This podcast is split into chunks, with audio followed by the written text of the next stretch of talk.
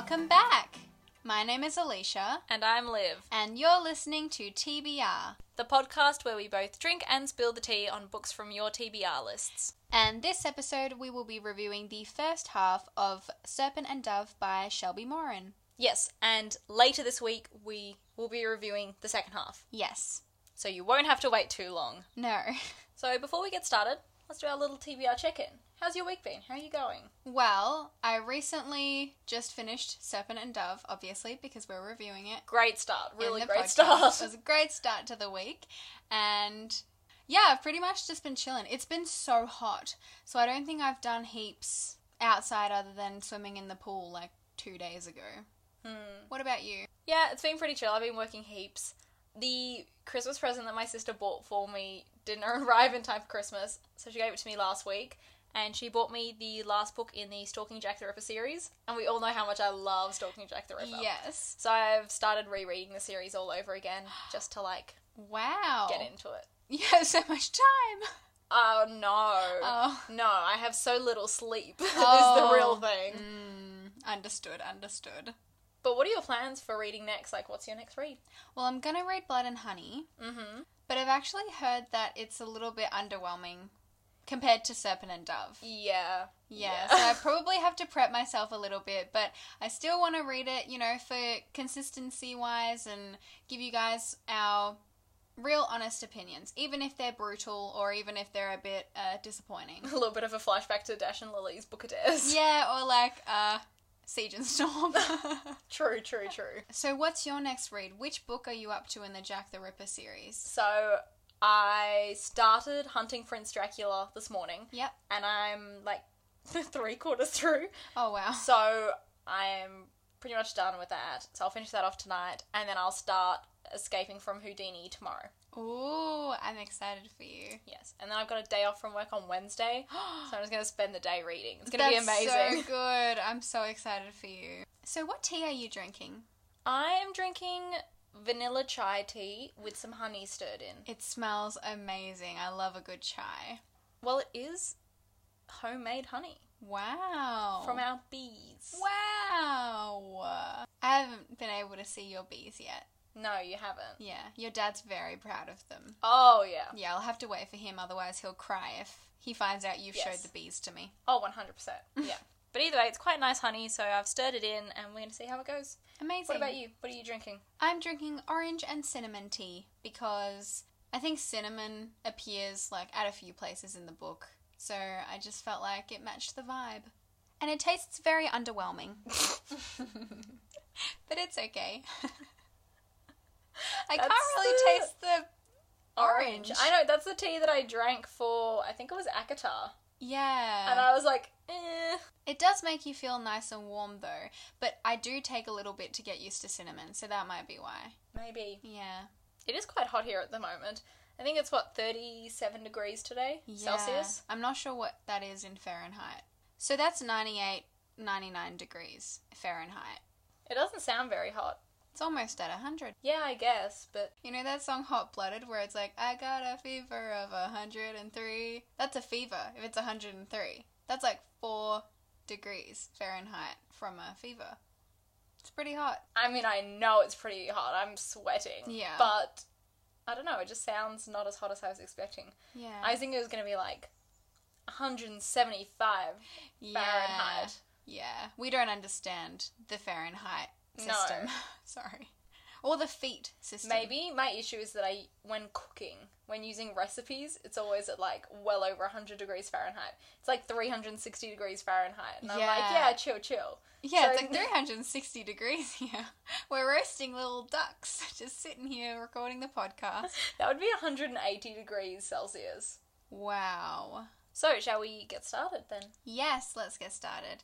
And again, like every episode, there'll be major spoilers, so listen with caution, I guess, if you haven't read the book yet, but there won't be any spoilers for the next book because I actually haven't read it yet, so But then again, we don't give spoilers usually for the next books in the series. no, definitely not. So, yeah, just proceed with caution. Okay, so another disclaimer this book is set in somewhat of a fictional France. Yes. So a lot of the names are French. I don't speak French. I am not a native speaker, You're not fluent. I don't speak French at all. you started off so strong. You're like, I'm not native. I do love French accents though. I feel like maybe that's not the same thing. No, definitely not. So please don't come at us if we pronounce things wrong. You can let us know. Contact us on any of our social media platforms, obviously. And so for the next one, next week, we will be able to pronounce it a lot better. Fingers crossed. Yes. We did look though, and there was no pronunciation guide on the back of the book. So we're just going to do our best. Disappointing. Yes. I mean, we did do French in primary school, but that was quite a while ago. Oh yeah, Hmm. that was a long time ago. La baguette. Le pain. Le pain au chocolat. As we mentioned, the book is set in somewhat of a fictional France, and the place is called Belterra. Yes. That's obviously got an Australian accent. I just feel like I'm pronouncing it wrong. Maybe it's like Belterra. That's how we're going to pronounce it. Yes. And then the capital city is called the city of Cesarine. So the book begins by saying there's something haunting about a body touched by magic. Most people first notice the smell, not the rot of decay, but the cloying sweetness in their noses, a sharp taste on their tongues. I really like the first line. Oh, it pulled me in instantly. Yeah. The language. Love it. Yeah, I thought it was super great. I was like, damn, it's gonna be good. Mm-hmm. So, yes, we get introduced to this idea of magic, and you can smell it when it's present. Yeah, just a casual little bit of magic witch BO. But it's not BO BO. it's Mo. It's magic odor. But it's not like odor gives the impression that it's really bad. Doesn't it taste like sweet, like cinnamon or something? yes, scent. It's the MS. The magic, Magic scent. scent. Them stinky witches. A little bit of a pong there. yeah. Anyways, we find out that very recently 13 bodies have been found in Belterra over the past year, and the church has been trying to cover it up. However, the main suspect is witches killing people. Yes. And so we get introduced to the protagonist because it's in first person. And so she's with her friend Coco, and they're actually watching a man called Pierre Tremblay in the corner of the brothel. So they're in a brothel already. So I guess it's kind of like, is it 1800s? I got the impression it is. Yeah. And so the main character and her bestie Coco are actually just casually waiting for someone called Babette during this brothel scene that's unfolding in front of them. Yes. And we also find out that allegedly Tomblay's daughter, Filippa, was the seventh body found. So Tremblay, the aristocrat, is having a really bad week. Straight up, I'm picturing Tomblay as. um, I can't remember his name, but you know Disney's version of Aristocats. I've never seen. it. I'm sure everyone else has, It's except for me. magnificent. You know the songs though. I wish I did. Cat's the only cat. I wish I did. Oh, where it's at. wow, it keeps going. No, but you'd know. know the the arpeggio song. Arpeggio. Yeah, I know what an arpeggio is. Okay. But it's just like "In your arpeggios. Uh. I wish. It's literally your kind of movie. Oh my gosh, I need to check it out. Anyway, so I'm picturing Tomblay as like russety coloured cat. Amazing. and he just like I feel like he might play the saxophone. In the really brothel? And he's like, My daughter. She's the seventh victim. it's been a bad week for me. Literally. Oh, goodness. Yeah, anyways. Babette finally appears, and we finally learn that the protagonist's name is actually Louise, but she's called Lou for short. I like the name Lou. Yeah, I like it when a name that's traditionally for a girl can be shortened, and it's kind of like, Could be either. yeah, exactly. I really like Charlie. Mm, That's one of my favorite names. And like I've Charlie. recently been really liking Dylan. Dylan. I like Tyler. Mm, that's a nice Tyler's name. cool. Anyone who has those names, good job to your parents. Yeah, or Lou. Lou's cool too. Lou is very cool. Yeah. Anyways, Lou basically tells Babette that they're there for Tomblay. And Lou's basically like, we'll give you 10 gold couronnes for info about Tomblay, I think. Yeah. We coincidentally find out that the reason Lou wants to suss out Tomblay is that he has a special ring that she's after. Yes, but we don't know that much about the ring yet. It's just a little pretty. Yeah, it's very pretty. And all of a sudden, this just random woman appears, as they do in a brothel, and she kind of goes towards Tomblay and starts, like, you know, flirting with him, grabbing his arms, kissing his cheeks, and we find out that her name is actually Madame Labelle. I think she owns the brothel. Yeah, yeah. So obviously, she wasn't just a rando, she's a business lady. She is. Yes. So Babette kind of. I don't know, upsells a little bit. She bargains with them and says that if they don't give her 10 more coronas, which is the currency of their town, she's going to, I guess, spill that they were at the brothel spying on Tomblay. Yeah, I think so. I think that she's basically like, um, I might accidentally slip and tell every single person in the town. Yeah, exactly. And they're like, we don't want everyone to know. Like, that's embarrassing. Like, sneaking on Tomblay. Not even embarrassing, more like they'll all know they're after the ring and they want to keep it super hush hush. Oh, yeah, very true. That too, I guess. But also, it's a brothel. And Babette leads them to this weird hallway where there's all these portraits of these past famed courtesans. And Lou looks a little bit closer and she realizes where the eyes are of each portrait, they're like little peepholes, which is creepy in itself. So creepy. But again, they're at a brothel. Babette's pretty much like, uh, these are the eyes and the ears, so keep hush hush, because everything you say and do will be held against you in a court of law. yes, exactly. And so while Lou's being freaked out, in her peripheral vision, she sees two men, and we find out that their names are Andre and Grue. And Lou is not very happy that they're there because I think she has some bad history with them. So oh, she's like, definitely, but Yeah. we don't know what it is. No, not yet. And she's basically like, uh, what are you guys doing here? This is my secret peephole room. Like, why are you guys here?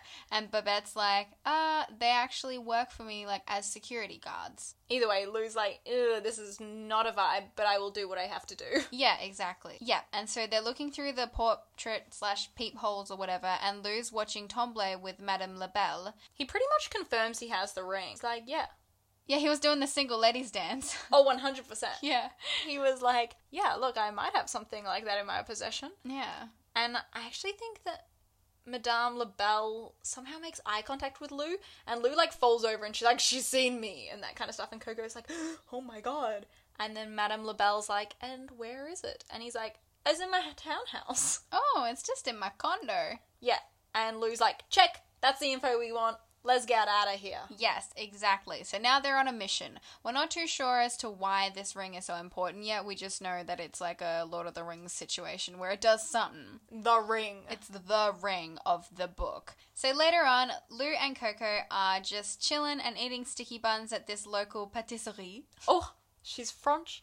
And then their friend Bas rocks up, and immediately we get the sense that there's like, not tension, but I think a really strange familiarity. Or maybe he's like a slight outsider, but also an insider. He's definitely third wheeling Coco and Lou, Yes. But Coco's also third wheeling Lou and Bas. Yes, because there was intense sexual tension a while ago. Yeah, they were like, I'm pretty sure they were friends with benefits when Lou first moved to Cesarine. And so they kind of tell Bas what's going on, like their plan, and Bas is like, Surely I get in on it. We also get the sense that Bas isn't the most trustworthy. So they're kind of hesitant. They're like, Oh, I guess, like, if you really want to help, I guess we need your help.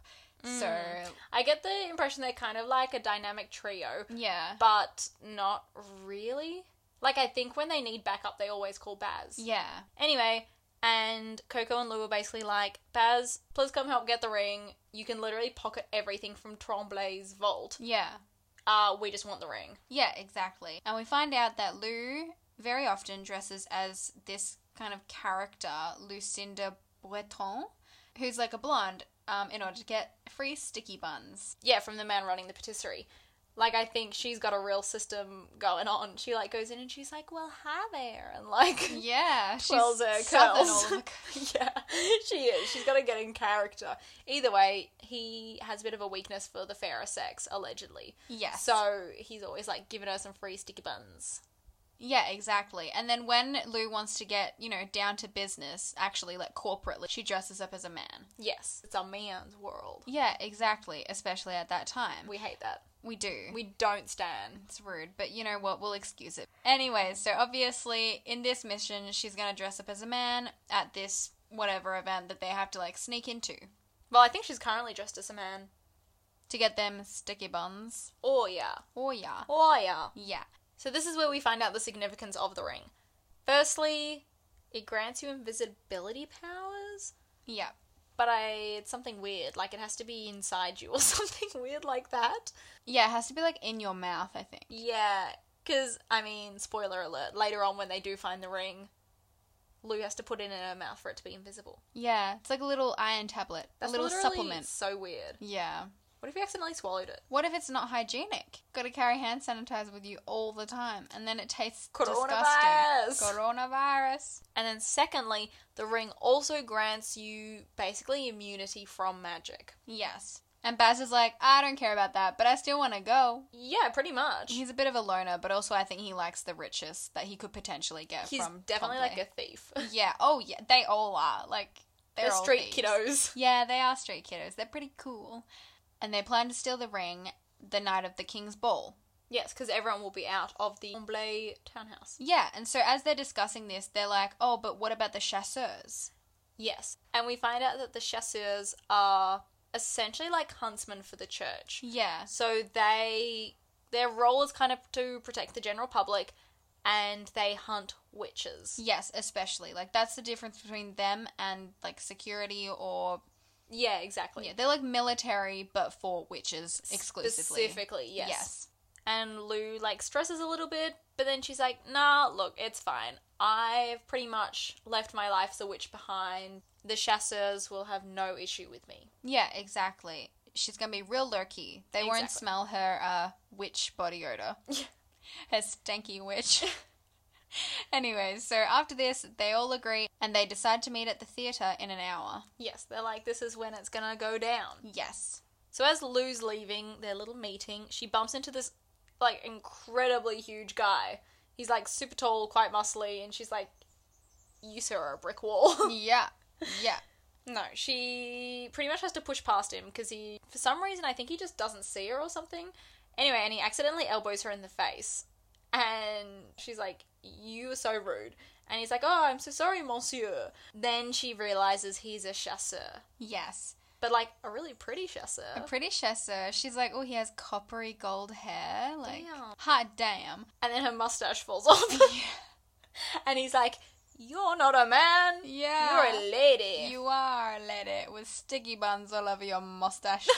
but he's kind of intrigued, I think. And he's also probably a bit angry. Like, who is this woman just like pushing past me? And With so, a mustache. Yeah, with a mustache. And he basically still has a hold of her because I don't think he grabbed her straight away. I think he had her like in his arms already and he just wouldn't let go. And he's kind of like, uh, what are you doing? Literally, I think he's like, Why are you dressed as a man? And she's like, Well, have you ever worn a corset? Yeah. And he's like, Oh, oh, oh how scandalous to speak of corsets. yeah, I only do that on. Saturday nights at the brothel. Anyways, and so obviously she's angry and she's like, "Let me go! Like you made me break my ass bone." And Literally. yeah, he is shocked that she said the A word. Arse.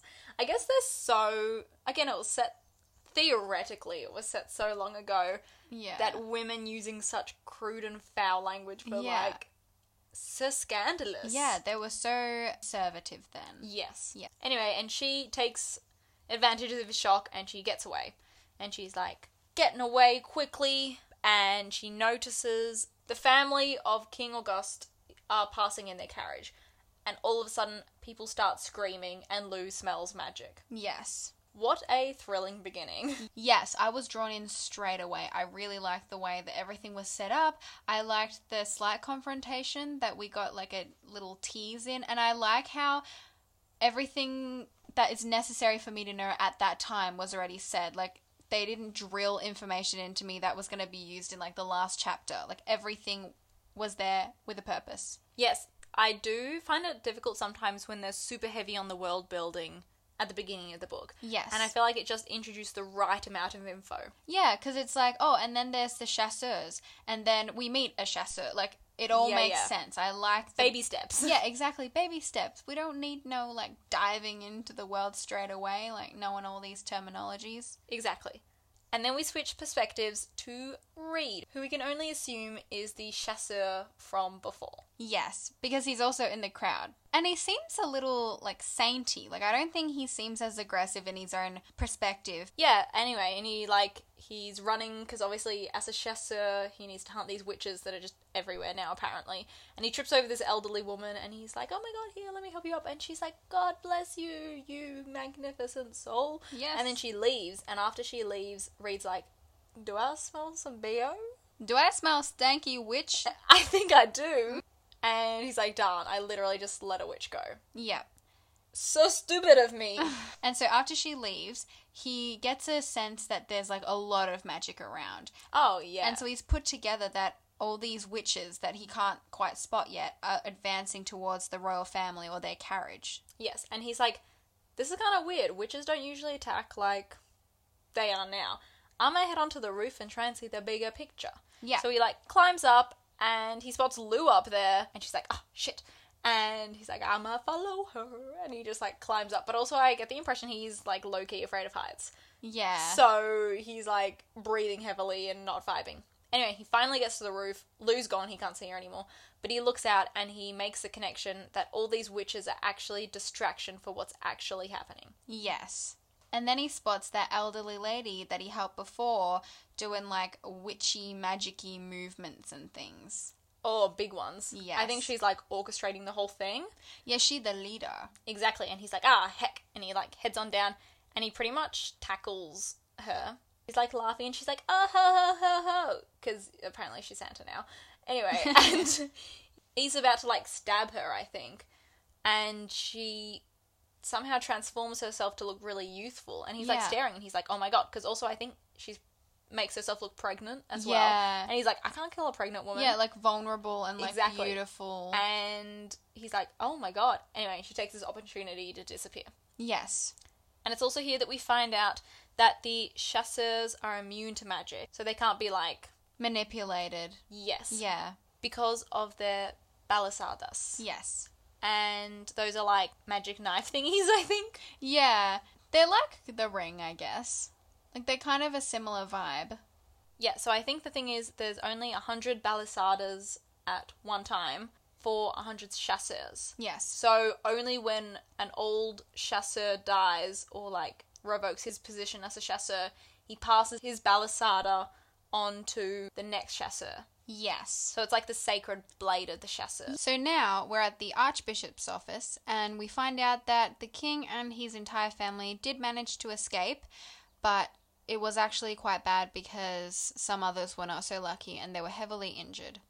I feel like some people could have even died, but like I don't know if we have confirmation on that. Yeah, it was just a bloodbath Mm. for no apparent reason. Like, it's very ambiguous as to why everything went down the way it did. Yes, and Reid feels really guilty for it. He just feels really bad because he's like, oh, I did such a bad job. But the Archbishop's like, the king is so impressed by you, bruh. He's gonna hold a ball in your honor. Whoa! And Reid's like, I can't accept really because I had a bit of a moment. Yeah, but Reid's just one man. He's literally one guy, and he was like climbing buildings and stuff to get a better view. I mean, we also find out now that he's the captain of the chasseurs. Hmm. So, like, he was supposed to be leading the whole team. Right, and he was meant to stab the witch, and then he uh backed Exactly. out of it. And the Archbishop is basically like, Yeah, I heard about you with your little mishap with the witch. Jean Luc told me. Mm. Jean Luc, who is. He's Reid's like best best, friend. yeah. Yeah, but then the Archbishop's like, Don't worry, bro. Wicked are the ways of women, especially a witch. Yes. The fact that he thinks all women are wicked, Yeah. wicked women, I'm telling you. Right? And also that men have no control when they're around women because they have some sort of powers. Like, no, we're just great. Exactly. We're just fantastic. The fact that I just cannot get over the fact that they're like men could not possibly be at fault, women wicked instantly. Right? Like, women can be wicked, but men can be dicks. yeah. And the Archbishop basically lets Reid know that he thinks the old crone who transformed into the young woman might be La Dame des Sorcières, aka Morgane LeBlanc, who is like the mother of all witches. Yeah, she the queen of them witches. Exactly. And then they have sort of like a father and son awkward conversation because I think Reid's still feeling quite bad. He's like, I can't believe I let them, I can't believe I've done this, you know, basically. And the Archbishop is like, all right, time for the talk. Witches are bad and they're very sexual beings and they distract you and like lure you sexually. And so obviously this is very confronting for Reid because they're not meant to really be thinking about that sort of stuff. And especially as captain of the chasseurs, they're meant to lead a life of self-restraint and they're not meant to be tested by women. Like they will be, but they're not meant to give in to it at all. I mean, especially witches, because they see witches literally as things. Yeah. Like, they're not even like her, they're just like it. Yeah, there are no pronouns. So the fact that he was a little bit lured in by that witchy gal from before, Archbishop is like, yo, we gotta have a talk, son. Yeah, exactly. And the Archbishop is basically like, right, if you can't get over this witch thing, like if you cannot get a hold of yourself, you need to take a wife. And he's like, uh, oh, I'll beg your pardon, a wife? A woman? A, wo- a Disgusting. woman? Literally disgusting. But then, as he's thinking about this, we get a little flashback, I guess, of a scene with him and this woman called Célie. And she's basically saying, like, we cannot be together because I'll distract you. I'm not good for you. I'm not good for your ranking or whatever. You need to forget me. And they seem to be in, like, a really intense conversation. And Reid seems to be quite distraught. I think she's more like, we just won't work out. Like, you should give your heart to the chasseurs because I know that's what you love. Like, that kind of thing. And yeah, he's kind of just thinking about how he promised he would never forget Célie. And, you know, in doing so, he's like, I'm never ever going to marry anyone but her. Yeah, he's quite focused on that. And we don't even know where Célie is. Is she dead? We don't know. We don't know. Anyways, as he's kind of doing this flashback, we enter into real time now, and a young man enters. Yes, his name is Ansel. Yes. And he's 16. And since he's like a bit young to be a chasseur, he's actually apprenticing.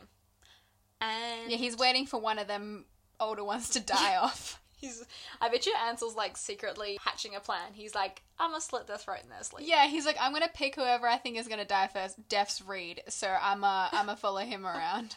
exactly. Yeah, and Ansel basically comes in and he's like, Hey, sorry to interrupt my friends, but I just got this note. There's a lady outside saying that there's gonna be a witch in the West End tonight near Brindle Park. Yes. And he also gives them a letter, and the Archbishop Reid's it, but we don't know what the letter says. But it gets him real mad, and he throws the letter into the fireplace. And reads like, You okay, bruh? He's literally like, What the fuck? Maybe he got rejected. Maybe Madame whatever from the brothel was like, I cannot see you tonight. I'm working. Madame he's like- yeah, whoever, whichever Madame works at the brothel. And Archbishop's just like, damn it. Anyways, after he throws the angry letter into the fire, he tells everyone to assemble a team to find this witch and bring it back alive. Yes. And at this point, we switch back to Lou's perspective, and they're like plowing on through to Tomblay's estate, pretty much. And Lou's really nervous about the magic because she's basically been abstaining from, you know, doing magic for years now, I think. Yeah, it's like the more you do it, the easier it comes. Mm. Anyway, and she's also nervous she's just gonna get like picked up for it or whatnot. And Coco's basically like, "Don't worry, Lou. The brindle trees mask magic. No one will know it. Like you're casting magic." Exactly. And Coco also just mentioned, she's like, I had a vision that there's something waiting for you at this place that we're about to go to. And then Lou's kind of like, What? And she's like, Oh, but his prop's gonna be the ring. Like, it's fine. And Lou's like, Oh, And okay. Coco's like, "But it also might not be. Yeah. So uh, just be careful." I just have a feeling someone's waiting for ya. That's literally terrifying. Right? That's creepy. And she doesn't even know. I'm like, A vision, you're meant to see stuff. Like, is it just a feeling that you have that something's waiting for your best friend? Like, Lou's running the show though. she is running the show. That's true. She's the boss. Yeah, yeah. Anyway, and Tomblay's estate has a bunch of dogs, like, guarding it, and Coco's like, it's okay, I got this. And she eats her arm open and uses a bit of her blood because somehow her blood mixed with lavender acts as a sedative. So she feeds it to the dogs, and the dogs, yeah, they're out to it. Yes. And you know, at the same time this is kind of all happening, Lou starts to see these patterns uh, in the air in front of her, I guess. So this is how magic works in this book. So I think she kind of sees these gold chain kind of situations in her vision, and in order to cast a spell, she has to link chains in a certain way. Or like ribbons, I guess. So, kind of like you can connect things to create a certain pattern, but you must always sacrifice things. Like, for example, if Lou wanted to turn the guy's eyes over the road blue, she would have to give up the blue of her eyes. What goes up must come down. It's kind of like that. Exactly, like there has to be a consequence. Yeah. Anyway, and I don't know, the more Lou u- uses her magic, she becomes a bit testy, I guess. Like, Bas says something and she's like, just back off, bruh, in her mind. And then she's like, no, Bas is your friend, stop being rude. I don't Yeah. know. It's a bit of a weird scene. It's probably quite exhausting and stressful too. But yeah, it does something like takes over her and it's very confusing. Definitely. Anyway, she ends up using her patterns to break the lock, um, shutting the estate. So they all head forward, and then they run into an actual guard, and she does a little bit of flirty flirty, and then she uses these patterns again to knock out the guards. Yes. And then they finally find the vault. And so they pick the lock, and inside they find the ring, just ceremoniously, just there. And so she puts it on her finger. Yeah, and I think they're all like, "Woo, we totally did this." And then they start to hear some noises, and I think Bas looks out the window and he's like, "Oh crap, the chasseurs are here." Yes. And Bas is in it for himself, obviously. Oh, one hundred percent. Yeah, he's there like, hey Lou, my bestie Lou, uh, you wanna do some magic patterns and stuff and get us out of here? And Lou's like, I literally have no more magic to give you. She's like, "I can't. I'm so exhausted. I don't know what to do." Yeah. And he's like, okay, uh, great. Well, I'll catch you later then. And Yeah. he just runs off. Bye, even though Lou's like so weak. Mm. And then we switch to Reid's perspective again. And they're kind of all down the base of the estate, I guess. And he's speaking to Madame Tremblay. And she's like, My place smells like magic, but we don't do magic, never. We're like law abiding citizens. And he's like, Yeah, I'm sure we got you, bro. Don't worry. we gonna fix this for you. Then Madame Tremblay is like, Madame Labelle, why are you here? And Madame Labelle's like, Oh, I was just passing by. and, You know, I heard something going down. Mm. We definitely get the impression here that Madame Labelle ratted out Lou and Coco. Yes. And, Bas. Yeah. I mean, they did say that they couldn't trust her, and she does not do anything by her word ever, so you Mm. would have expected it. And then all of a sudden, things go crazy. Like, I think all these guards are like shouting and stuff. All these chasseurs are like everywhere, and they're like, there's been a thief. A thief has infiltrated this estate. And so, obviously, Reid's like, oh my gosh, I need to do my job. Like, this is my this is my time to shine. And so he's looking around, and he spots Lou on the roof, and he remembers her from the parade. And he's like, I smell like vanilla and cinnamon. Like she gives me vanilla cinnamon vibes, but not like magic vibes. Mm. So he's like positive that she's definitely not a witch. Yeah, but Jean Luc is like, nah, we should defs interrogate them. Like, she might be one. And Reid's like, nah, she's not, I promise you. And he's like, no, no, no, let's just do this. We can do it. yeah. And Bas ends up getting caught. And he's like, Lou, Lou. And Lou's like, what the fuck? Yeah, uh, I guess we should interrogate her. And Lou's kind of just like frozen there. She's like, damn it, Bas! Exactly. Anyway, and Reid sees Lou again, and he's pretty much like, "Come down right now. We need to question you." And he just, you know, plans to ask where the witch is and all that stuff. And we switch back to Lou's perspective, and she shoves the ring in her mouth, and she just turns invisible. Yes, and Coco sees this. They catch up like as she's escaping, and Coco's like, "Neat trick, brother." And Lou's like, "Oh my god, you're alive!" yeah, and Because they were separated excited. before, obviously. Right, so it's very exciting, and they're like, "Oh, where's Bas? Oh, he's caught. Oh well." The ring we find out was Angelica's ring, so it belonged to this woman called Angelica, and she fell in love very deeply, but then it didn't work out, and the story goes that her tears flooded like everything around her, and so she threw her ring into the water and then herself into the water too, and it's like a super sad story. Yeah, I think it's like quite a well-known fable, but not really a fable because obviously the ring is still in Real. existence. Yeah, exactly. And so Coco's like, uh, we should probably go right now because the constabulary saw me, and so I've got to, I got to escape. But we should separate because this way one of us will be safe. Exactly. And Lou's like heading off, and then she bumps into Andre and Grue again, who were those guys who were security from before. And there's basically a bit of confrontation, and they end up having like a little bit of a fight. Lou gets caught by the chasseurs. Yes. So eventually they kind of like catch her, but then she overpowers them. And basically she's like a badass. She's like fighting and all that until she's in the dominant position. And they kind of beg her. They're like, oh no, no, no, please. I was like kidding. We're besties, right? Like, remember that time at the brothel? And so she just runs away because her point is not to attack them. Her point's just to get away. So she runs to where she's currently staying, which is the theatre rafters, and she cleans herself up a little bit and just tries to get some rest. So we switch back to Reid's perspective, and him and Jean Luc are fighting, like practicing, and they're talking about what happened in the night, and you know, the thief and the witch and whatnot, and just gossiping in general. And Jean Luc has been a real dick. Like, he's like, Oh, are you sad that you disappointed the Archbishop? Or are you disappointed that you might have. Or are you sad that you might have disappointed Célie?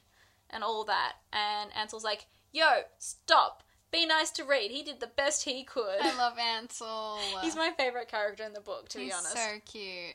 And we also kind of work out that Reid like has some low key, high key anger management issues. He's doing like some breathing exercises. Either way, he's obviously not very good at controlling his anger. Yeah. And then casually, the Archbishop just walks past this very, very tense room and is like, Yo, bro, Reid, my man, you want to go to the theatre with me? And Reid's like, I guess.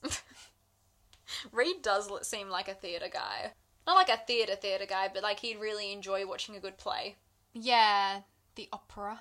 Shakespeare. Shakespeare. He'd love a good Shakespeare. Mm. So we switch back to Lou's perspective, and she's waking up from a really restless night of sleep, and there's a performance going on downstairs, and she's like, "Oh, great!" And I'm stuck up here. I obviously can't escape while everyone's still down there. Yeah, that's usually what she does, though. Exactly. So she kind of tries to head down, but then another girl sees her, and she's like, "Oh my god, your face is so messed up! Like, what happened? Are you okay? Can I help you?" Yeah. And Lou's like, oh no, you know, it's all good. Thank you so much. You know, it's chill. And the other girl's like, here, let me help you backstage. And Lou's like, thank you so much.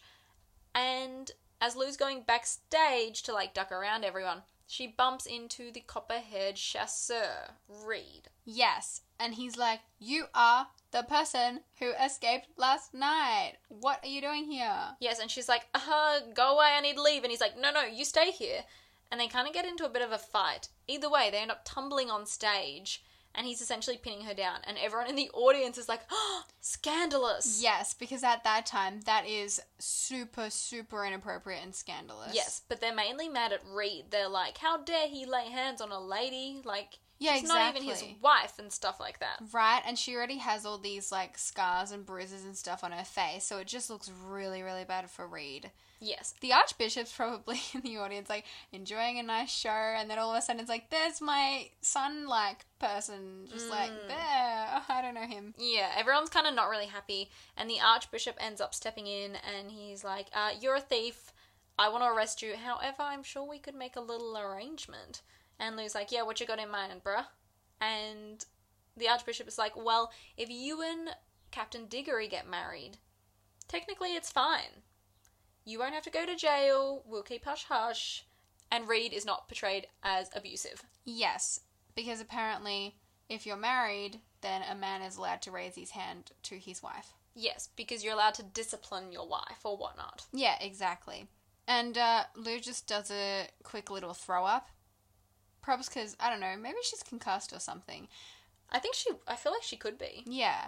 I think she just, that's just like uh, something she does. She's like, this is a lot. A bit of a vom. a bit of a vom.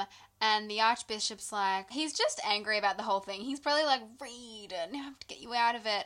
And Reid's basically just like, alright, I mean, I guess this is the only option at this point, so I'll do it if you do it. I'll Yeah. jump if you jump. To be fair, it's so much worse for Reid. I feel like because the whole public thinks he's like abusive, Right. whereas Lou could literally just disappear. And so now we're back on Reid's perspective. He kind of has flashbacks again about Célie just saying to forget her. And this is just running in his mind all the time, I guess. It's just playing on repeat because I think he, feels feel- guilty. Yeah, because I feel like he's really feeling like he's betrayed Célie because Yeah. he's like, I won't marry you. But you know, I promise that I'm just gonna give my heart to my job, and now he's like, yeah, no, it's chill. I'm not just to marry another woman. I know, and I also feel like he feels like he's been wronged. Like it's like, why me? I'm literally trying to do my job, you know. And then now I have to marry this woman, even though I told the last one I wasn't gonna marry anyone else, you know. Mm. And then the archbishop's basically like, all right, everyone, let's round this up. Let's do this right now. Lou needs to be baptized, otherwise this marriage ain't happening. And then this is like the weirdest thing ever. I suspect Lou used her magic But since it's told from Reid's perspective, we just don't know. Either way, the Archbishop just lets one rip. Like a. Big old fart. exactly. And Lou's like having a grand old time laughing. And she's like, oh, come on, lighten up, Chass, to Reid. And she just thinks it's hilarious. And Reid's like, as my wife, you gotta respect that man and you gotta respect and obey me. My boy Archie. Exactly. And she's like, "Uh, but do I really? And he's like, uh, yes, you do. Yeah. And so basically, they go to the baptism, and I feel like the Archbishop dunks Lou into the holy water just a little bit too long. Oh, you don't even feel like it. Like, he does. He reads like, yes, he held Lou under for two seconds too long. And then three seconds too long. And Reid and Jean Luc are literally like, what the fuck? And they Yeah. both run into the water trying to, like, make sure the Archbishop does not drown Lou.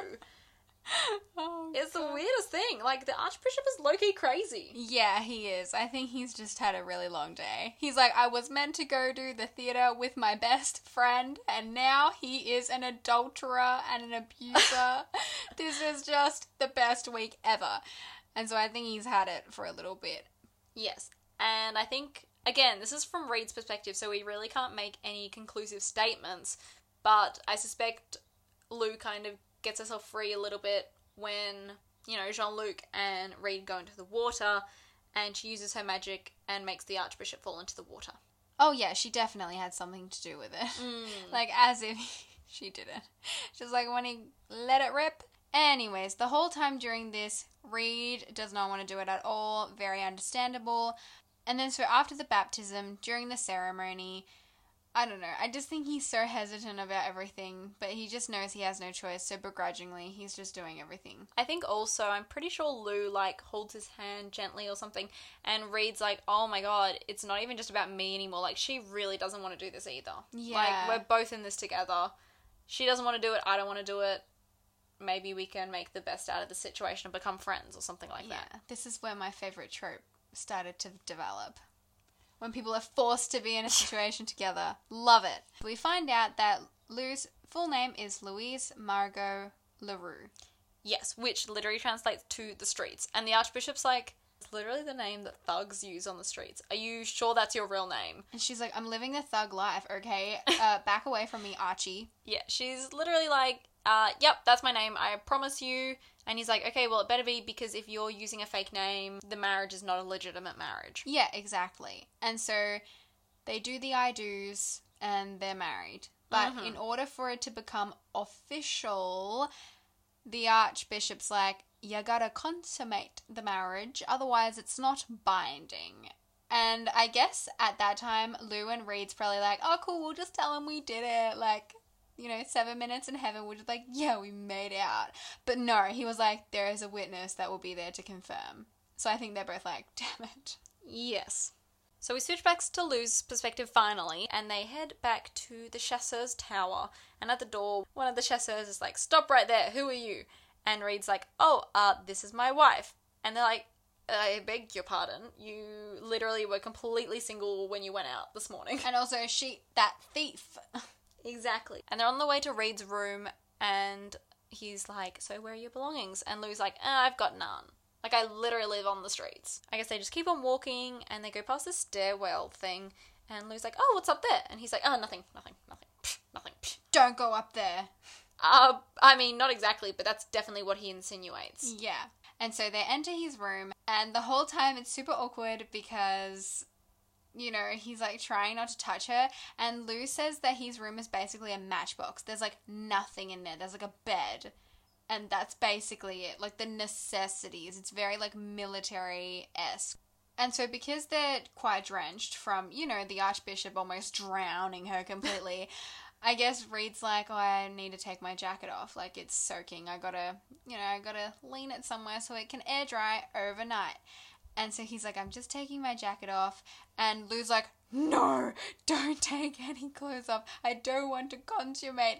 But Reid's like, no, I'm not going to try anything on you. I literally just need to take this off so I can dry it. So I'm not like a wet dog, like in my own room. Exactly. And she's like, no, no, no, really, stop. And he's like, Louise. And she's like, don't call me Louise. Yeah. Uh, my name is Lou. And he's like, that is a man's name. And you, my friend, are not a man.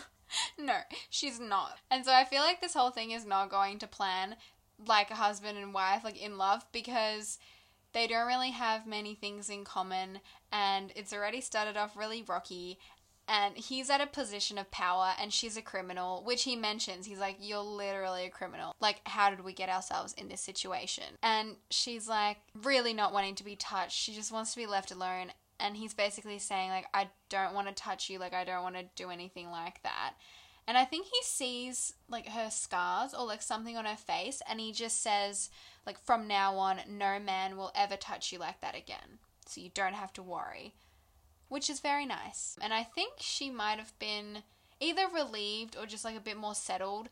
So I guess her brain's switching on again, and she's like, All right, how are we going to make it look like we've consummated our marriage without having to do it? Because I don't want to sleep with him, and he definitely doesn't want to sleep with me. Like, he's so mad at me right now because I threw him in this situation. Yeah, and she's like, Okay, well, here's the solution. And she just like grabs one of his knives, I think, and cuts her arm open and drips some blood onto the sheets. Yeah, she cocos it. But the blood doesn't do anything. It's just there, you know, to make it look like she's lost her virginity. Because obviously, she's a cute little virgin. of course. Spending her Thursday nights at a brothel. Obviously, her arm bleeds quite a bit. So she like takes off her dress so she because it has blood all over it. Yeah. And he's like, "Oh my gosh, how dare you take off your clothes in the presence of a man?" and like- he's like all blushy and awkward and stuff. She's also like, I literally have no belongings. I have no clothes. Like, what are we gonna do now? Yeah.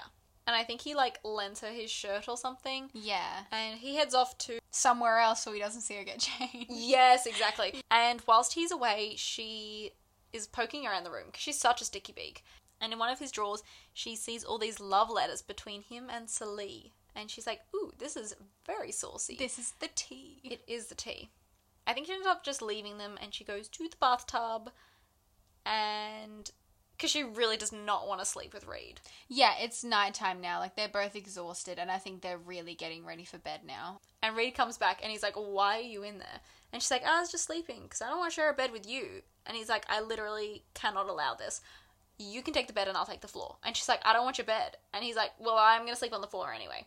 So I'm pretty sure she literally just sleeps in the bath and he sleeps on the floor and no one sleeps in the bed. Yeah, I love it. They're both stubborn, but in their own, like, quirky little ways. Exactly. And she's kind of like, So, what are the rules? Like, what am I allowed to do? And he's basically like, For now, I want you to stay in this tower until you know how to behave yourself.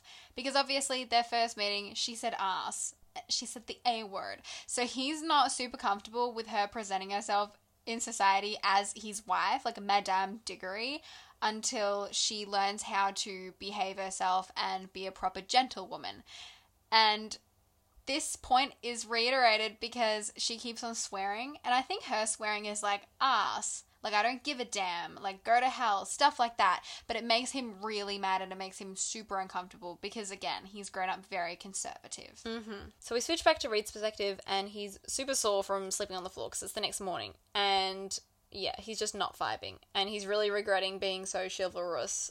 He's like, I should have just taken the bed. Yes, and so he goes to training because, you know, they're soldiers, and him and the boys are all gossiping and they're like, oh, you get much sleep last night, bruh? Like, they're just saying all the stuff like that. And they're basically just teasing him, like, I can't believe you, you know, got framed for abuse or whatever. They're just saying all that stuff. And so this whole time, Sully like doesn't leave his mind and he doesn't forget about the letters or anything. He's just feeling guilty, especially with the boys teasing. It probably wouldn't make him feel great. But after training, the Archbishop is basically like, Alright, Reid, this is also why I wanted you to get married, because I need you to interrogate your wife about any potential witches that you know, because she's definitely not a witch. And so Reid's like, Alright, cool, I'll grab her for ya, because I told her to stay in the tower, so where's she gonna be? In the tower. So he goes into his room and he doesn't see Lou there. And he's like, I gave you one job. And in his head, he's like ranting. He's like, Of course I shouldn't have trusted her. Like, she's so annoying. I've got to find you now. But then he like turns around and she's like leaning against the door frame, like, Yo, you're back from your training. Nice, brother. And he is shocked because she's just rocked up wearing a cloak and pants. And like ladies at that time don't wear pants. Like I think in the book it was described as like her like shapely legs. Like you can actually see it. Oh yeah, one hundred percent. Yeah. And also, even the first time they met, remember Reid's like, "Where is the corset? Where are the skirts?" Yeah. She ain't gonna be wearing no corset. Exactly. So the fact that she's wearing pants, he's like, "What is this sorcery?" Exactly. And Reid's like, anyways, um, you're like naked in front of me basically, but why were you not in your room? And she's like, I went out to get a cinnamon sticky bun. I went out to get that. And he's like, oh, but he's still pretty angry because she wasn't meant to leave the tower. Like, them sticky buns ain't in the chasseur's tower. I don't catch chasseurs just munching on sticky buns in the morning. And so He's just got very traditional views of marriage, and his really strong belief is that a woman should do anything her man says and obey him. And I think the fact that he specifically said stay in the room, that's what he's most mad about. He's not mad about the sticky buns. No, he wanted some. He's probably mad she didn't get him any. Yeah, but like the main reason is because he specifically said don't leave, and she did it anyway. Exactly. But the point is, she still came back. So I guess he's a little bit confused about that too. But he kind of gets over it because he's like, there's an interrogation slash meeting that you need to go to. It's in the dungeon. And so they get ready for this meeting. And I guess this is when Lou meets like all of his brothers, meaning like The other chasseurs. Yeah, he's really close with. They're like a brotherhood. And they're all kind of staring at Lou and they're really weird about everything because they don't quite know how to act. Like they don't know how to approach this situation. They're like, what is a woman? yeah, exactly. What like, is this? She wearing pants. What's happening? Lou was very progressive for her time. Yes, very progressive. I love her. I think she's such a great protagonist. She does annoy me a little bit, but like Sh- mostly I really enjoy her wit and snark. Me too. She annoys me less than most protagonists I've read. So I really like that. But the interrogation is just kind of a general one about witches, and every now and then they're like, Lou, you know anything about it? And Lou's like, nah. I, I don't know what witches are. Oh, I've witches? How do you even spell that? Like, I have no idea. I don't speak French. Like, I don't know what's happening. And they're like, well, if we say these names, can you just tell us if like they're witches or not, or if you get a bad vibe from them? And they're just trying to find as much information as possible. But Lou's basically playing games. Like, they can tell that Lou's there, like, oh, what is water? Like, I don't know if the sky is blue. I just don't know. And so Reid's angry, one, because she's not helping, and this is his job to hunt down these people, and two, she's meant to be his wife. So I feel like he's a bit frustrated at her for that reason. Definitely. So after they get back from the meeting, we're obviously still in Lou's perspective, and she's kind of just rehashing what went on in the meeting. And she'd basically just given them abbreviated version of what happened. Like she told them how Coco and herself eavesdropped on Tremblay and Madame Labelle, and how, you know, they'd planned to rob him that night and they'd stolen from his vault. Yeah, she straight up like aired out Bas. She's like, I didn't even, you know, try to cover up his name. I was like, yeah, his name is Bas. Yeah, yeah, good. She wants. She's still salty, obviously. She's, She's holding so a grudge. salty. And yeah, she basically just says he pocketed everything when the chasseurs arrived. And then when she was trying to run away, Andre and Grue jumped her in the alleyway, and they'd almost killed her. And she like makes a big emphasis of that, and they kind of, I guess, take pity on her a bit. They're like, "Oh, fragile woman jumped by two men," all that kind of stuff. Yeah, even though she overpowered them and they like begged her for their lives. Exactly. But it's fine. She didn't say that bit. And when she gets back to the room, she takes a bath because she's absolutely exhausted. And she's about to hop in, and Reid's like, hang on a second, we got some stuff to discuss. And she's like, mm, like what? And he's like, your new arrangements. And she's like, "W- uh, I, what? Yeah. She's confused. She's like, what arrangements are you talking about? He's like, you disobeyed me this morning. I told you not to leave the tower. And she's like, damn. And he's basically like, so I got you a babysitter. Basically, a babysitter who's younger than her. Exactly. So we find out that Ansel is the babysitter. And Lou's like, bring him in then. Um, I hope he's handsome. Reid's like, why would he need to be handsome? Like, what was the reason? Yeah, what was the reason? And she's like, well, we are going to be spending a lot of time together unchaperoned. She's literally trying to get him to like take it back. Exactly. And Reid's like, uh, he is your chaperone. And she's like, right, well, you know, do continue. And he's like, his name is Ansel, he's 16. Lou's like, oh, a bit young. And Reid's like, he's capable. I, you know, he's a great guy. And Lou's like, I like them young. It's easier to train them that way. Perhaps I'll give him his first kiss. No, I'll do him one better. I'll give him his first fuck. And Reid chokes. He's like, uh, d- d- uh, what, what did you just say? You just said the F word. Lou's basically like, oh, please, don't pretend you aren't secretly saucy. I've read all your love letters. Yeah, I feel like that was not great form for Lou because then she li- literally like finds the journal, like finds Sally's journal. I just laughed so hard. He's literally written like a whole ass biography on Sully. Yeah. Like, February 12th, God took special care in forming Sully. He's simping hard. I long to look upon her face again. Surely there's nothing more beautiful in the whole world than her smile, except, of course, her eyes, or her laugh, or her lips. And Lou's like, thinking of a woman's mouth, Chass? Scandalous. Whoa, like she's making him feel really embarrassed. And she just keeps on going on. She's like, But I fear I'm being selfish. Célie has made it clear that my purpose is with the Brotherhood. Though I admire her selflessness, I cannot bring myself to agree with her. Any solution that separates us is not a solution at all. and Reed's like banging on the bathroom door. He's like, Open this door, I'm warning you. And she's like, Alrighty, calm down, mate. Yeah. And she's like, You're, you're warning me? What are you gonna do? Are you gonna like break down the door? Uh, yeah. Yeah. Yeah, he is. Reid literally just like smashes the whole door in. Um, and Lou's like, Oh, chill. Strong cool. man. Very strong man. He was described as a very, very buff man. Exactly. And then Ansel comes in, and it's great timing because the newlyweds have just had a fight. And this little 16 year old is meant to guard Lou, which He's so unequipped for this. he is. And he's also unequipped to like interact with women. Like, if Reid can't even do it, why would Ansel be able to do it better? Well, to be fair, I think Reid's got duties he has to do. Like, he doesn't have time to be dealing with wicked women. Yeah, that's yeah, wicked women. That's true. I think Lou is taking this to her advantage. Like she's being quite annoying. She's like talking all the time to Ansel, like trying to distract him. And she's also like, "So your name is Ansel Diggory, and my husband's name is Reid Diggory. So are you two brothers? Like how are you related?"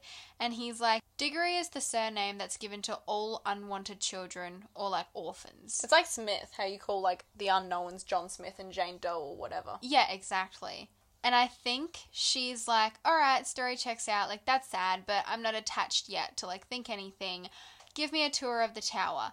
And I think she's remembering the first time that she was there, and she's like, what's up there? And he's like, don't go there. Mm-hmm. And so she wants to, like, go there. And Ansel's like, no, we're going to stay here. Like, I don't want to go anywhere. I don't want to disobey. And so she starts, like, singing this song. Please don't subject me. I could tell you were like breathing, and I was like, "Oh my god, she's gonna sing it! Don't do it. I was ready. I even in the audiobook I had to listen to it to see what they sung and they didn't really sing it. But I made up a melody to it and I think it's really important. Okay, fine. You can share it with us all. Okay. I sung it to you the other day. You enjoyed it. Did I, or did I block you out and then was like, "Oh, good job"? No. When you'd finished. I think you loved it. All right, here we go. Big titty Liddy was not very pretty, but her bosom was big as a barn. So that's the first. Oh, half. you're not you're not doing the full thing. Yeah, I am. Oh, okay, I'm well, keep saying that's going. the first half, and Ansel's like, "Stop, stop, stop," and then she's like, "No," and so she's like, "Her creamy knockers drove men of their rockers, but she was blind to their charms." And Ansel's like traumatized because he's like, "I don't know who Big Titty Liddy is." He's literally 16 and he's like, oh my god. I know, like- yeah, he's full on traumatized by Lou. These people can't even handle the word ass being said. So I feel like it's quite an inappropriate thing to expose a 16 year old boy to. Exactly. This, yeah. He's being corrupted through this song. Yes, he is. And he's like, okay, okay, okay, I'll take you on this tour. Just stop singing that song. And, you know, as they're kind of passing by that tower bit, she basically makes a break for it. She's like, I'm off, I gotta check out what's going on here. And they kind of wrestle each other, and they eventually make their way up. And yeah, obviously, Ansel's like super panicked and stressed because probably the only instruction he was given was like, do not let her go up into the top of the tower. Yeah. And don't let her get them sticky buns from out of town. exactly. And they hear a woman's voice, and she's basically like, "Oh, stop! She's coming to help me." And then Lou turns around, and it's Coco. Yay! And she's like, "Oh, I'm Madame Perrault, who allegedly is one of the maids at the tower." Yes. Lou's like shook. She's like, "What are you doing here?" And so Coco leads her to the infirmary. And I think Lou's a little bit freaked out by the patients in there because they're not like normal, like injured patients. I think they've got some mental stuff going on. Yes, from what I understand, all the patients are people who have been affected by magic. Yes. And we also hear that the priest has a special room where they experiment on people who they think are witches. And they really want to find out where the magic comes from. So you can imagine how intense that experiment Exactly, would be. exactly. And I think they're also trying to work out how to nullify the magic of the witches. Yes, exactly. And so at this point, Lou and Coco finally get to have a little catch up because I think everyone in the infirmary is like in a coma or something. Lou's like, oh, why are you here and why are they calling you this? And Coco's like, you got married and I wasn't maid of honor. Like they're just having like a fun little like catch up, I guess, in this really intense situation. Lou's like, you would have obviously been my maid of honor. And so Coco explains her situation and is like, oh, I heard that you know, Madame Perrault was meant to turn up, so I waited here instead and just like referred her to another place, like either in the tower or another part of town, and now she's here as Madame Perrault. That's a pretty good sneaky move there. Good on her. I love Coco. I think she's really bold. I think so too. So we continue on with Lou's perspective, and she's chilling in the bath again, her fave spot, and Reid walks in and like freaks out and like starts choking and whatnot. Because she's naked. yeah, and that is too much for Reid's innocent eyes, obviously. Yes. And he comes back from probably like a day of work and witch hunting and stuff, and it's just saying, like, oh, I want to catch them witches. I don't know where they're from. Damn. And Lou's like, yeah, those witches. Like, that Those nasty sucks. people. Oh, they're nasty. Yeah. And Reid's like, yeah, I know, right? Anyways, uh, and then he notices that she's got like scars all over her body, and he's kind of like, oh, where, where did you get those? And she's kind of like, oh, I don't know, like it just happens, like It just happened. Yeah. it just rocked up one day. exactly. It just literally happens. And he's like, oh, okay. Anyways, um, you know that guy who was calling out your name? I think his name's Bas. Anyways, uh, we caught him. And Lou on the outside is probably like, oh, okay. But on the inside, she's like, he's gonna spill all of our secrets. Literally, she's so anxious. She's like, oh, he's gonna tell them everything because Bas just fends for his own and whatnot. Yeah, like Yeah. a street kid usually does. Exactly. And she's basically like, I gotta go find him and make sure he doesn't blab. Yeah, exactly. And so she obviously looks a little bit stressed. And he's basically like, uh, are you gonna be okay? You're looking a little pale there. Yeah. And so she's washing her hair, and he's basically like, I guess, like helping her because she's Yeah. probably really stressed. I think she probably looks really shaken up. Yeah, I think it's the first time he's like actually touched her. Mm. Oh well. Spice rating. No. A tiny bit of spice. Anyways, so after this bath, Ansel comes in because it's his time to babysit. It's his shift that he's working. And Lou really, really needs to go and clear things up with Bas and make sure that he's not going to say anything. So she kind of like takes advantage of him. She definitely like taps into her magic a little bit and she's like, I missed you. And he's like, okay. And she's like, You're so strong, so worthy. They've made a mistake in underestimating you. And it's described as like confusion, panic, and desire crossing Ansel's face. And she's basically like, I see the greatness in you, Ansel. You'll kill many witches. Will you help me? And he like nods. And she's like, Thank you, Ansel. And then she makes him lead her to the dungeon where obviously Bas is there. Yes. And Bas sees her and he's like, Oh my god, thank god you're here. Um, they're gonna hang me if I don't tell them about Coco. Can you do anything? Lou's like doing her magic thing, and Bas is like, "Oh my god, what are you doing? I'm sorry I left you at Tremblay's. Like, oh, I'm not as brave or clever as you guys. I, you know, it was wrong of me. Yada yada yada." Yeah, he was weak. and he's like begging her now and she does one last bit of magic and he basically forgets everything about Lou and Coco. So he can't even divulge information to the chasseurs about them. Yeah, exactly. Which I guess protects him and her at the same time. Yes. So basically, she's like, I'm going to free you from this cage. All I ask for in return is your memories. And yeah, so she takes them and off he goes. And Lou's super weak now. And she also takes the memory of the event from Ansel's mind. And then she's so, yeah, she's so weak and she just like faints on Ansel. Yeah, basically. Ansel's probably like waking up from this weird. Well, he wasn't asleep, but you know, coming Yeah, out yeah. of like a weird memory loss thing is like, oh, Lou's in my arms. Exactly. And Lou finally wakes up and she's not feeling great. The cell doors open, but she can't see any sign of Ansel stirring. Like he's pretty out cold. Oh, yeah.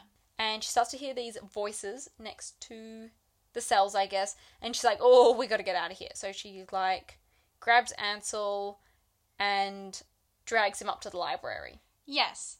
And at this point, Ansel finally wakes up a little bit and Mm-hmm. he's like, oh my gosh, why are we in the library? Like, I, I thought that we No, were he's just. like, "Where are we?" yeah, like, what are we doing?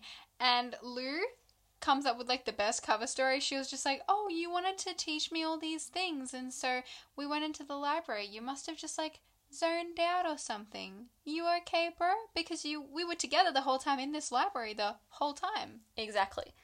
And then Jean Luc comes in and he's like, It was you, wasn't it? You did this. You let the prisoner escape. And she's like, oh, What are you talking about? That never would have happened. I would never. And then Reid comes in and he's like, Uh, what's that smell? And then Coco comes in. Obviously, the magic's coming with her. And she's like, Oh, you know, I was just working upstairs in the tower. Yeah, and, And you know how it, it on that. smells like witches up there. Exactly. And Jean Luc's like, uh, who are you? And she's like, oh, my name is Brie Perrault. I'm the new healer in the infirmary. And yeah, I don't know, it's a bit awkward. And he's like, you shouldn't be here. And she's like, yeah, I know, but your wife, you know, we were talking and, you know, Ansel escorted her down here. Isn't that right? And he's like, yep, that's totally correct. That's what I did. Yes, sir. Yes, sir. Exactly. And Reid is kind of complaining about Ansel at this point. He's like, Why are you so irresponsible? Like, you should have done this, you should have done that. And Lou's like, No, Ansel was great. We were literally here. He's a really, really good, like, soldier. But Reid is still mad. And we get the sense that he might be mad about something else, but he's just kind of taking it out on Ansel. you know, Jean Luc and Reid are pretty salty because Lou obviously lied to them because Madame Labelle has just come forward and told them that the witch's name is Cosette Monvoisin. And Lou's like, oh, heck, they've found my ruse. But, you know, either way, they're pretty salty, and Lou's pretty salty because they always knew they couldn't really trust Madame Labelle. But Reid is really, really mad about it because he's like, You should have given us the right name. Why do you not do anything right? Like, he's just getting really rattled up. And he's like, And you're trying to protect this, like, Cosette person, and you're also trying to protect Bas, like, your lover. Like, what else can we do? Like, he's just getting super mad about it. So, continuing on with Lou's perspective, I think it's like a bit of a lads' meeting or something, and they're all just like hanging out, and Lou's sitting there just like so done with everything. And the Archbishop's like, I remember the first time I hit a bullseye in archery. And Reid's like, oh, yes, yes, oh, oh, yes. And Lou's like, this is literally the most boring thing I've ever experienced. Typical wife duties. Exactly. Listening to the husband. And still in this kind of meeting service, I guess, the Archbishop is going on and on about like all these Bible verses. And yes, so they're about to begin this service and they go to the church and the Archbishop gets up to speak and all the chasseurs stand up and Lou's like, oh my god, we have to stand for the entire service. And Reid's like, have you never attended Mass before? And she's like, oh, of course I have. I'm a good God believing woman. Yeah, I'm no witch. Exactly. And Reid's basically like, oh, it's chill, don't worry. The chasseurs stand as an act of humility. This whole kind of service goes by, and it's just a whole lot of Lord have mercy and all that after every little sermon thing is given. So the service keeps on going on, and a little bit of it sticks in Lou's mind. It basically says, as in water face answereth to face, so the heart of man to man. And Lou's like, oi, Reid, what does this mean? And he's like, well, it's like water's a mirror. And I don't know, he's kind of like, come on, as if you don't know this really cryptic riddle. Yeah. Gosh, Lou. And he basically just says it reflects our faces back to us and our lives, the way we live and the things we do. They, water basically reflects our hearts. And she's like, yeah, I like that. That's nice. Story checks out. Exactly. And then Reid apologizes. He's like, I'm sorry I shouted earlier at you in the library. Really sorry. And she's like, yeah, no, all good. We made a mistake. It's fine. And so the next morning, Reid wakes up, and just like every day since he's just consummated his marriage, his back is incredibly sore. the fact that you say consummated as if they actually did it. yeah, they did. Um, sure they did. Obviously, he's still sleeping on the floor. Lou is still sleeping without him. On the bed. On the bed. She's on the bed now. She's no longer in the bathtub. She's like, oh, I don't want to mix, you know, bathing with sleeping, so better separate the two. Exactly. And so she's just waking up in the morning, and the first thing she does is just complain about all these Christian books that he's got in his room. I think he she's just literally so bored in this place. She's looking Yeah. for anything to do and she's like, maybe I'll read a book. Oh look. Holy Bibles. Exactly. And Reid's like, oh, there is actually a book that I think you might like, and it's called La Vie Éphémère. And the story is kind of like a mirror of their lives. I think the two protagonists, they start off and they have to be forced into some sort of agreement or marriage, and they fall in love and they're kind of like battling life together. But the only thing is, they die at the end. And Lou's like, they die at the This end. This literally scared me so much because the whole time I was reading this, I was like, yeah, 100% this is a reflection of their life. Someone's gonna die. And I was like, so anxious. Right? And she's like, what's the point? Like, what's the point if it ends in death? But he's just fully fangirling. He's like, oh my gosh, and I love this scene with this person. Like, he's like, I really suggest this book to you. She's like, why would I even read this? Like, is there even a love scene? Like, do they have sex? And Reid's like, oh, and he's like blushing, and she's Yeah. like, I'm definitely gonna read this book. Yeah, and so she's super excited and she like grabs it from him and flicking through it. And as she's flicking through it, reads like, I couldn't help it. I smiled too. It's so cute. It is so cute. And now Lou's kind of fangirling over the book, which I love. And it also takes up more of her time. And so she's not singing Big Titty Litty anymore. She's just uh, fangirling over this new book. Can relate. Yeah. And Ansel then comes in and interrupts, just saying, like, Madame Labelle, your bestie, is downstairs. So Madame Labelle wants to talk to Lou. We're not sure what yet, but Reid's like, I better, uh, go with ya Escort you. better escort you. And she's like a funny woman, but you get the sense that no one really likes her and they kind of just want her to leave. Definitely. And so Reid's like dragging Lou away. He's like, oh, I think we're done here now. Like, I think it's okay. Yeah. And at the last minute, Madame Labelle lunges and grabs Lou and whispers something in her ear. And Reid's like, what? And he like grabs Lou and quickly whisks her out of there. Yeah, it became chaotic really quickly. So after this slightly traumatic encounter, Lou's kind of like tossing and turning afterwards in bed, and she's remembering someone saying, I'm coming for you, darling. I'm coming for you. So someone's obviously chasing her down, and there's a lot of things going on in her head. And then we find out what Madame Labelle said desperately to her as they were dragging her away, which is, she's coming. So we get the sense that someone is coming for her, someone's hunting her down, and it's making Lou really unsettled. And so she can't really sleep, she's thinking about a lot of stuff, and there's nothing that's going to calm her. So I guess the only way that she's going to be able to settle herself and go to sleep is apparently crawling onto the floorboards to give her husband a light spoon. A little bit of a snuggle. Yeah, it was at this point where I I knew. If you've read the book, you'll know what I'm talking about. But I was like, hmm, I know exactly who's coming for you. Yeah, yeah, I didn't. I thought it was someone else, but it's fine.